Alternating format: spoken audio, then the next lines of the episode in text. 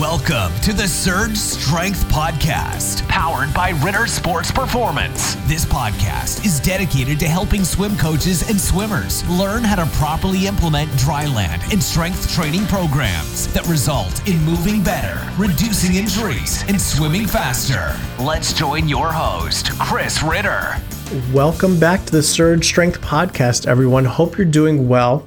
So it's just awesome all the time. I know I say it, it probably gets repetitive, but to continually have coaches, not only here in the US, but around the world, continuing to enroll and become Surge Strength Dryland certified, it's just awesome. And we're getting pretty close to the point now where we have enough coaches that have graduated and become Surge Strength Dryland certified, being able to put SSDC credentials behind their name, their LinkedIn profiles, Instagram, resumes, wherever you're going to throw that, is that we're going to be pretty close to opening the graduate level in the Surge Strength Academy. So if you haven't heard about this, talk about it for a while, but kind of got put on the back burner as we were making sure everything in the certification was done, up, running, is the graduate level is a place where you can enroll only if you have the SSDC credentials. So you have to be Surge Strength Dryland certified,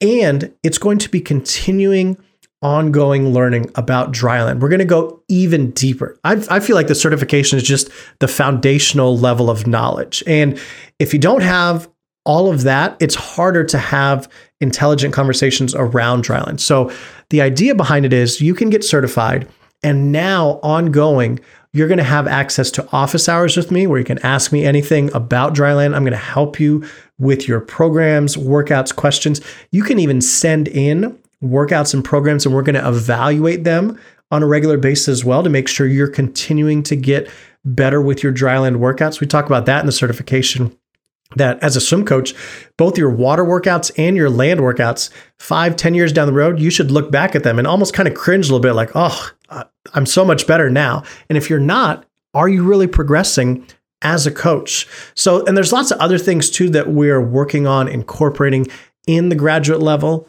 of the Surge Strength Academy. But I just wanted to put that on your radars. We don't have a date yet of when doors are going to open for that, but we're just more coaches are getting certified every day now. And we're almost to the point where it's going to be a good time to open the graduate level, have the first founding members come on in that are already Surge Strength Dryland certified. And I think it's going to be so helpful. If you at all enjoyed the Dryland 101 courses and then going in and getting certified, you're going to love the graduate level of the Academy as well. So stay tuned for more information on that. Just put it on your radar. And if you haven't already, enroll to become SSDC. It's going to help you so much with your dryland programs. On today's episode, on the Inside the Surge Strength Academy segment, we have the d- dynamic dryland planning lesson that I had in the certification. And this is really about how do you make sure you have a plan number one but then how can you be dynamic with it so it's not a great thing if i teach you how to do dryland and it's just set in stone and there's no way to alter things but we know as coaches as athletes things change sometimes you don't have access to equipment today or you have to change pool locations or you're not even able to go to the pool maybe you're at, at home stuck doing dryland there by yourself whatever the reason you need to be able to be dynamic in your programming and being able to change but also knowing what you really shouldn't change. Like last resort, we're changing this. We can change these other things when we're talking about dryland programming. So that's what we're going to dig into on the inside the Surge Strength Academy.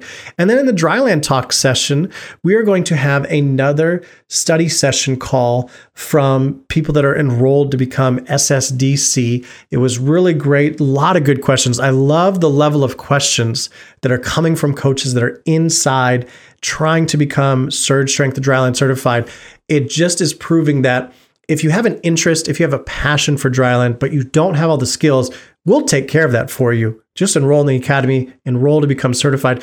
And that's going to give you the foundation to ask even better questions and to really tighten up what you're doing in dryland and have it produce results. Have your athletes be like, wow, I feel so strong. I feel so much better in the water. I'm able to make stroke changes easier now because the dryland program is helping support that. Inside the Surge Strength Academy Dynamic dryland planning is what I'll be covering in this lesson. So, up until this point, we've talked about season plans, weekly plans, and session plans. Not any one of them individually is going to give you the best dryland outcome. What you really need to do is focus on optimizing each one and then how do they connect? How do they interplay and making those adjustments? That's actually what results in the best dryland program. So think about again, we create our big 10,000, 30,000 foot view at season plan, 10,000 foot view weekly plan. We're on the ground in the session plan. And what may change in one may also lead up to another. So if the athletes are really overrun in a session plan, you may need to look at your weekly plan and say, all right, where am I going to get them a little bit more rest? And so it can go up and down the chain, but know that they are interacting. So, what I wanted to do is just give a few more examples of how these are going to interact in terms of the season, weekly, and session plan. So, if we're talking about, let's say, a college mid-season invite that was on their calendar, they were planning on doing a uh, pretty much a full taper mid-season, and let's just say it got canceled. Well, now what do you do? You have to adjust, right? The season plan is changed a little bit. Now, what do you do with the rest of the weekly and session plans based on that? Now, what I would say is as you're going through it, you would actually still go through these uh, phases of the strength and the power. Remember, for this college example, they were really beginners, so we just went back and forth between those examples and didn't go to the strength power.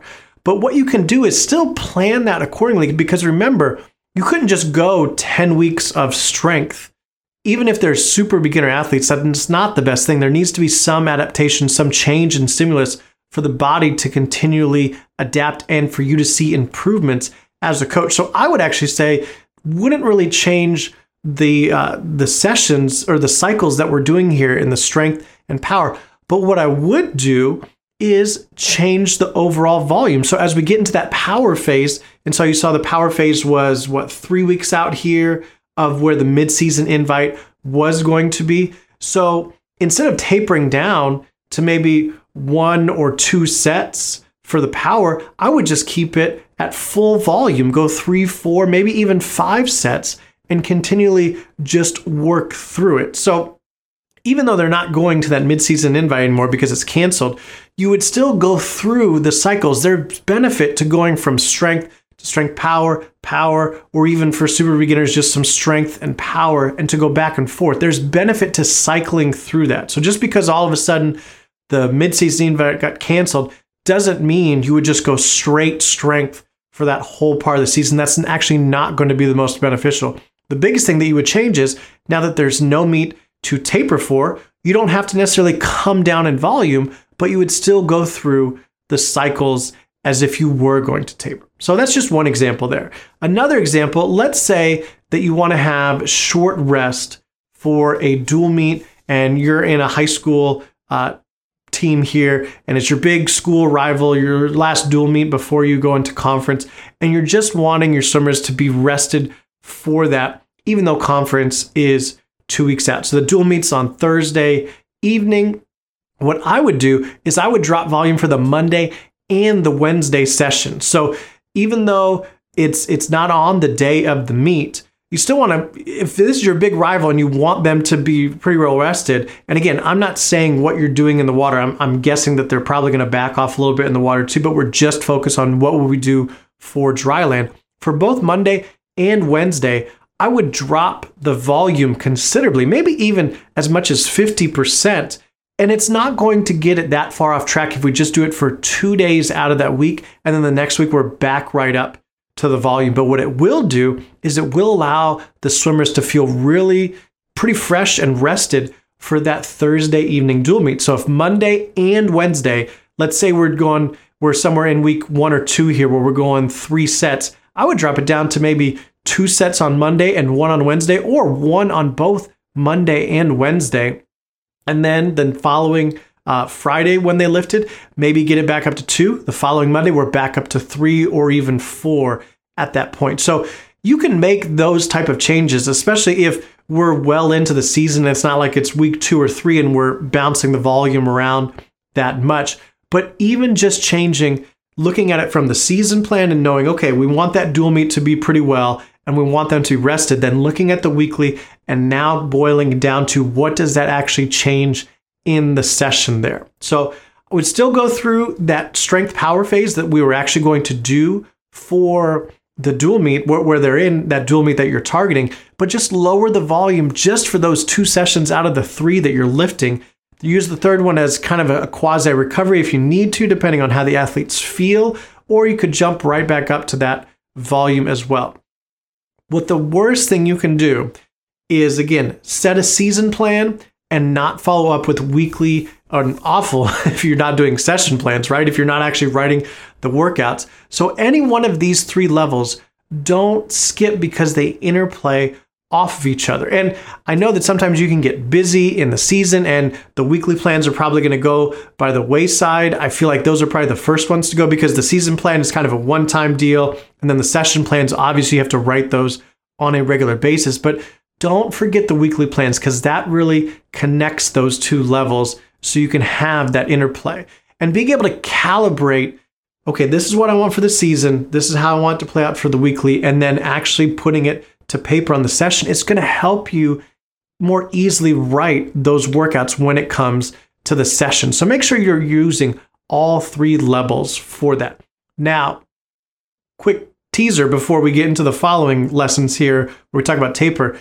You need to basically use your management of how you're playing with the season, weekly, and session plans in dryland for most of the season you're basically practicing for how you're going to then affect it at taper. So taper is not some magical time where all of a sudden we're playing by new rules, and we'll talk about those in the following lessons.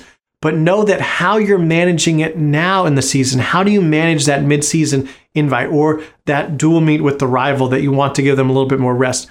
You need to, as a coach, be taking information to see how are the athletes responding to one or two less sets when we were doing three or four how are they responding to a little bit more rest in the session? How are they responding to two dryland sessions in the week instead of three? And taking notes on that. So then by the time that you get to taper, you're able to put together the best plan because again, you're inter interplaying the session, weekly, and season plan.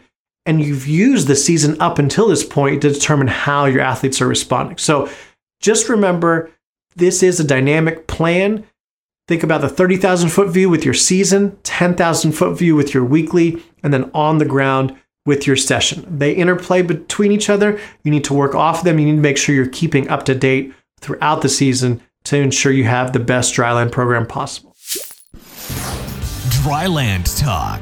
Welcome, guys, to another study session for those of you pursuing your SSDC credentials. We had a lot of people respond with the forms and questions, probably the most questions we've ever had for a study session. So, again, as a reminder, if you're just joining us here, to uh, go ahead and throw your questions in the chat, and Jason will make sure I get to those uh, by the end. So, we're going to start with people that first submitted their questions that aren't here, so they'll be able to watch the recording. So, Heidi has a couple questions here. Um, so she says, I've only gotten through the mobility module, so this might be answered later in the course, maybe periodization. And uh, uh, she can't attend the study session because she teaches high school during that time.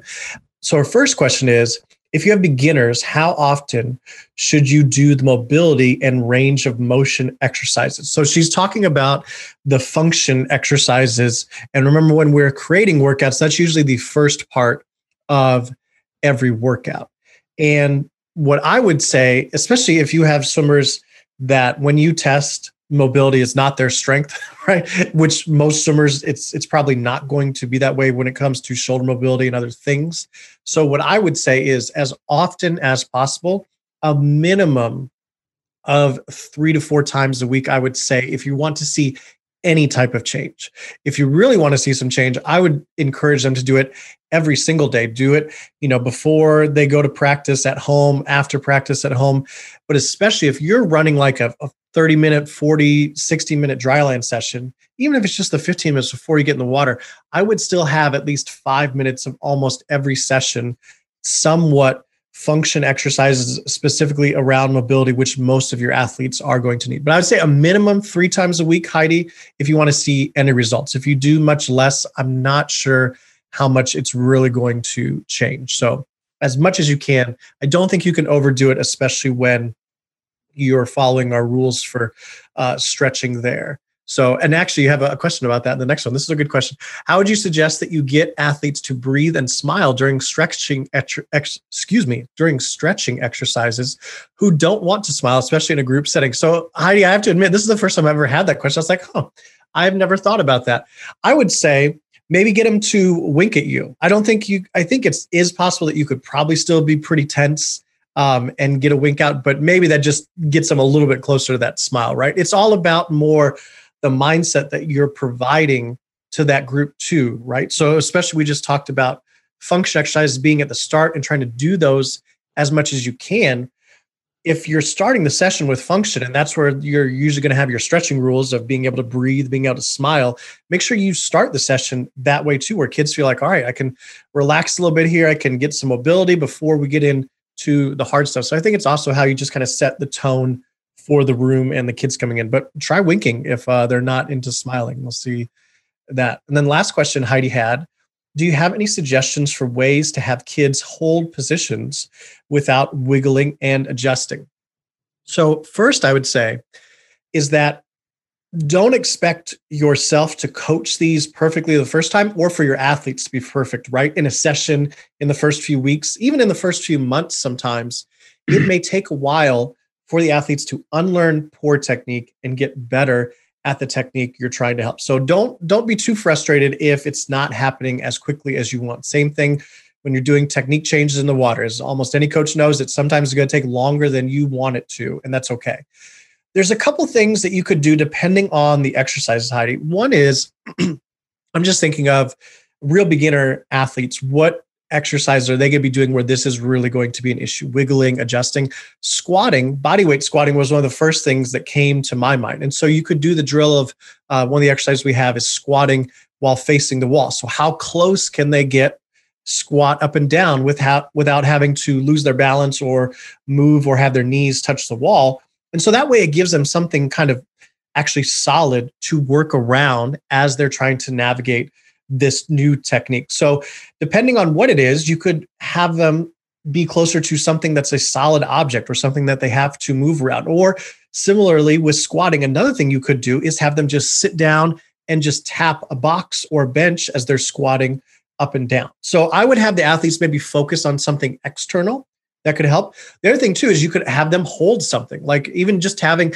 five pound dumbbells in their hands when they're doing squats it's not that you're doing it for the weight to get stronger, but what I found sometimes with beginners, if you just give them a little bit of external resistance, it fires things up a little bit more. And their body's like, oh, okay, there's something extra. I got to pay attention a little bit more. It just snaps into place a little bit more with the nervous system. So just something light, resistance wise, just so that they can feel the movement too something like with the hinge, for example, I can't remember off the top of my head if it was in one of the videos or lessons I did while teaching the hinge, but what you can do is sometimes have a band around the athlete's hips and someone else has the band and it's just, you know, not hard tension, but there's just tension there. And the athlete has to push their hips back. So it's only going a little bit backwards, but they have to feel that tension.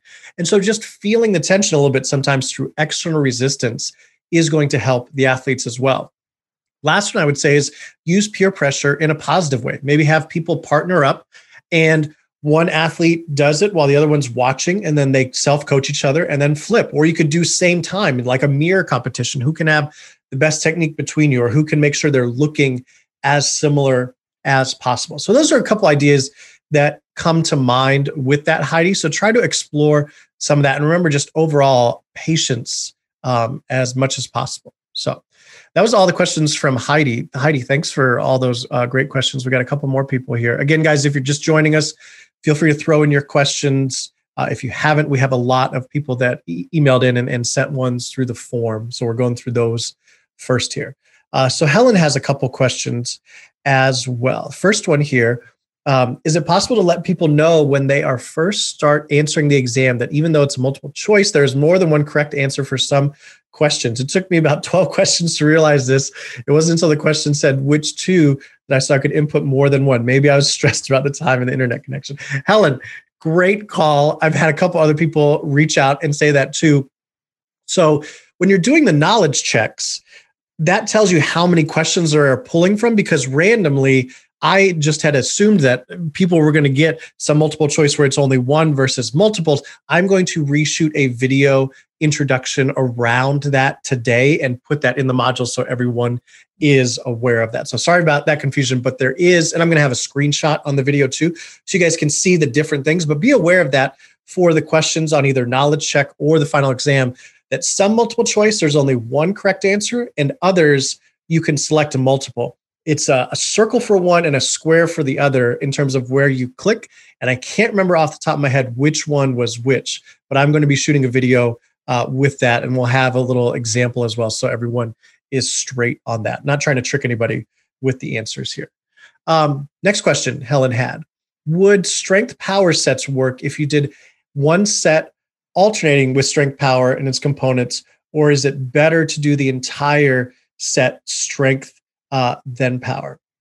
So, I'm not sure if I'm understanding, excuse me, how you're asking this question. So, I'm going to answer it how I think you're asking it, uh, and maybe even the second way that it possibly could. So, what I would say is when you're setting up a, a strength power phase, as much as you can do so let's say we're doing four sets, and the first exercise in our circuit is a squat followed by a box jump. And then the next uh, set of exercises that we're pairing up because we're trying to do the strength power phase here is a Romanian deadlift and kettlebell swing. Let's say we're doing three sets of each of these. Ideally, if you could just go squat, box jump, rest, squat, box jump, rest, squat, box jump, rest. Now we go down to the next set of exercises. That's the most ideal that I've found because it's the same stimulus over and over again. Now, the downside of that is if you have athletes that aren't as well trained, you might see their performance go down after one set and another. If you see that, I would maybe say go one set of the squat box jumps and another set of the uh, RDL and kettlebell swing, and then go through all those and then up to the top again. That might help. Again, that's for much uh, less trained athletes that you might run into that. But hopefully, if you don't see a drop off from set to set, I would try to do all of them in a row. Now, if we're talking about a greater workout and you only want to do like a strength power combo for one or two sets of exercise and the rest you want to do strength or the rest you want to do power, that's fine too to mix the phases a little bit if you want. And again, I can't remember off the top of my head, but in the master's case study that we did, I might have shown some workouts where we did something similar. And this is where I'm thinking of um, athletes that we have worked with for multiple years and we really have an idea of how they're ticking, how their body's going to respond. And I know for some master swimmers, whenever we went to a pure power phase and we took away some of that strength, it really didn't help them.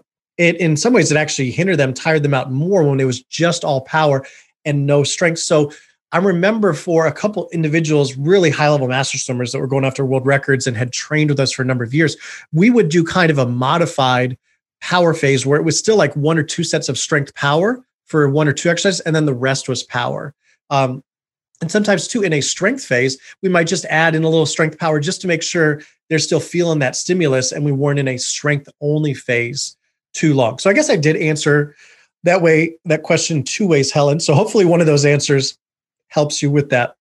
I'm glad you're thinking through uh, that stuff as well. And then this next question Helen had was an interesting one. I hadn't even, I was kind of thinking about this, but she crystallized it really well. So Helen also, uh, full disclosure, she also is a coach of a swim team that we uh, train. So with our dryland certified coaches, we send them their dryland program through the app. But Helen herself also wanted to educate herself and get surge strength dryland certified as well, even though we're still providing the workouts for her team. So that's the backdrop for Helen asking this question. So she says, as we start to write sessions and plans for groups, is it possible to let qualified coaches build a session in the app that we're using uh, for a price? In the future, I would like to re- retain the ability for the athletes to work somewhat independently uh, with the app and have tips, exercises, and the ability for them to record sessions and loads that they've done?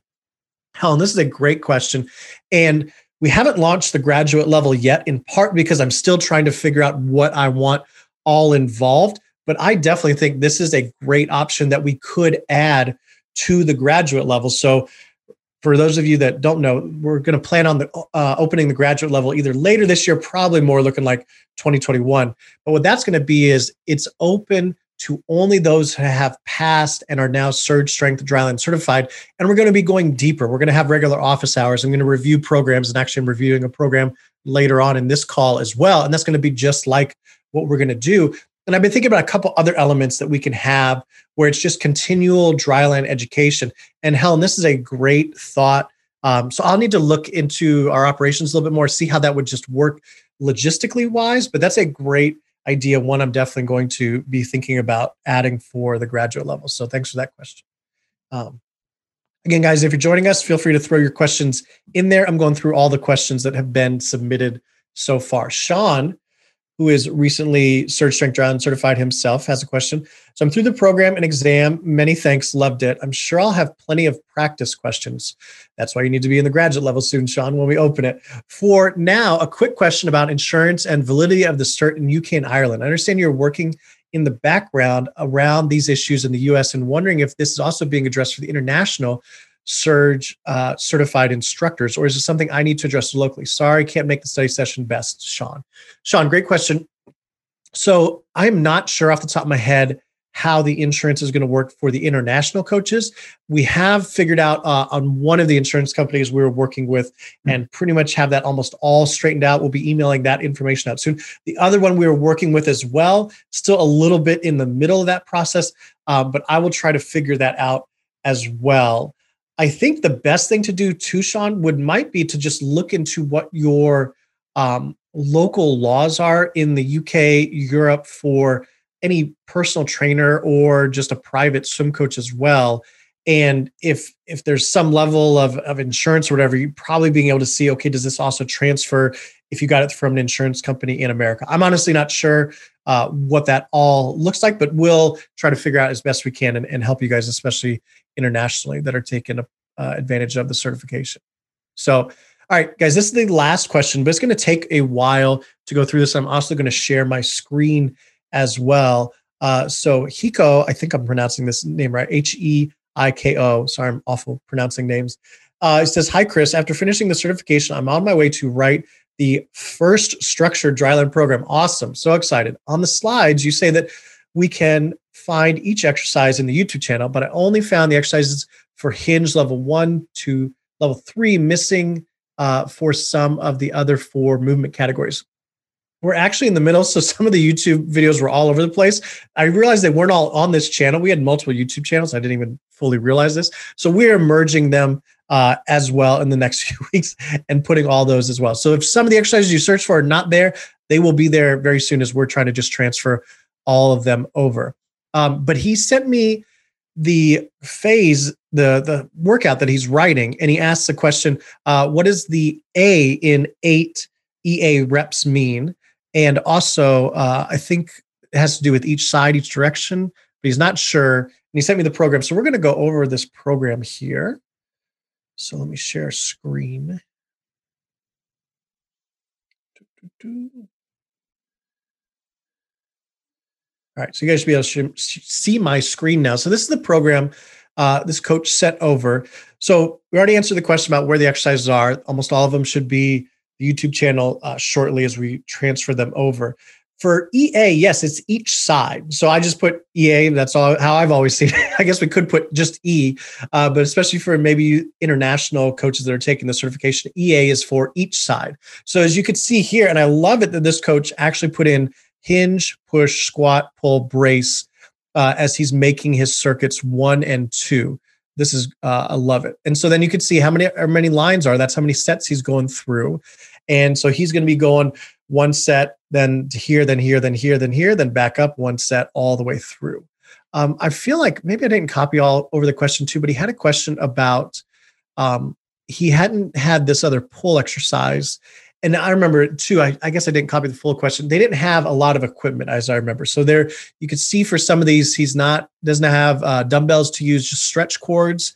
And so again, remember, if you have very limited equipment, it is going to limit somewhat what you can program. So I'd encourage all you coaches, if you have practically zero uh, equipment, make sure you're going through the equipment module and the lessons where we break down the the minimal level of equipment you should get so at least you can program somewhat. So I'd encourage you guys to all do that. You already invested in the certification.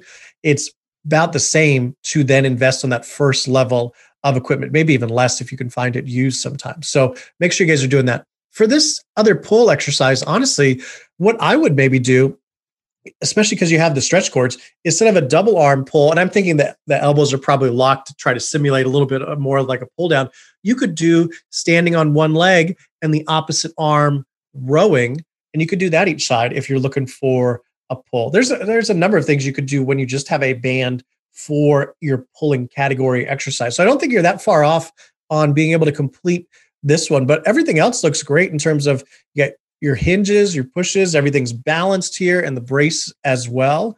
Um, and he's even alternating, if you guys are noticing, between lower, upper, lower, upper, and then brace. And if you remember, I talked about, and one of the lessons that actually helps get a little bit more of a cardio effect in your dryland workout. Not that that's the most important thing to us, but it's helping the body have to push a little harder because in one exercise, all the blood needs to be in the lower body, then the next exercise, all in the upper body. And that transition actually puts greater stress on the body. So you're going to get a little bit more bang for your buck on that. So I wanted to share this because, again, I was thinking of the workout review and having people send workouts where I can go review them as part of one of the other things we're going to offer in the graduate level once people are dryland certified. So I don't think I'm seeing any other questions that people are sending in that are live. So thanks everyone for sending your questions in. That was probably the most questions we've had sent in yet for a study session. So keep up the good work going through the curriculum and hope to see a lot more of you with the SSDC behind your name and your LinkedIn profiles and other social profiles as well. So thanks again, everybody. We'll see you next time. Have you joined the Surge Strength Academy yet? It's now free to enroll in the Surge Strength Academy and raise your dryland IQ. Visit surge-strength.com to learn more and enroll today. That's surge-strength.com to enroll in the Surge Strength Academy. The goal of Surge Strength is simple build better athletes to generate faster swimmers.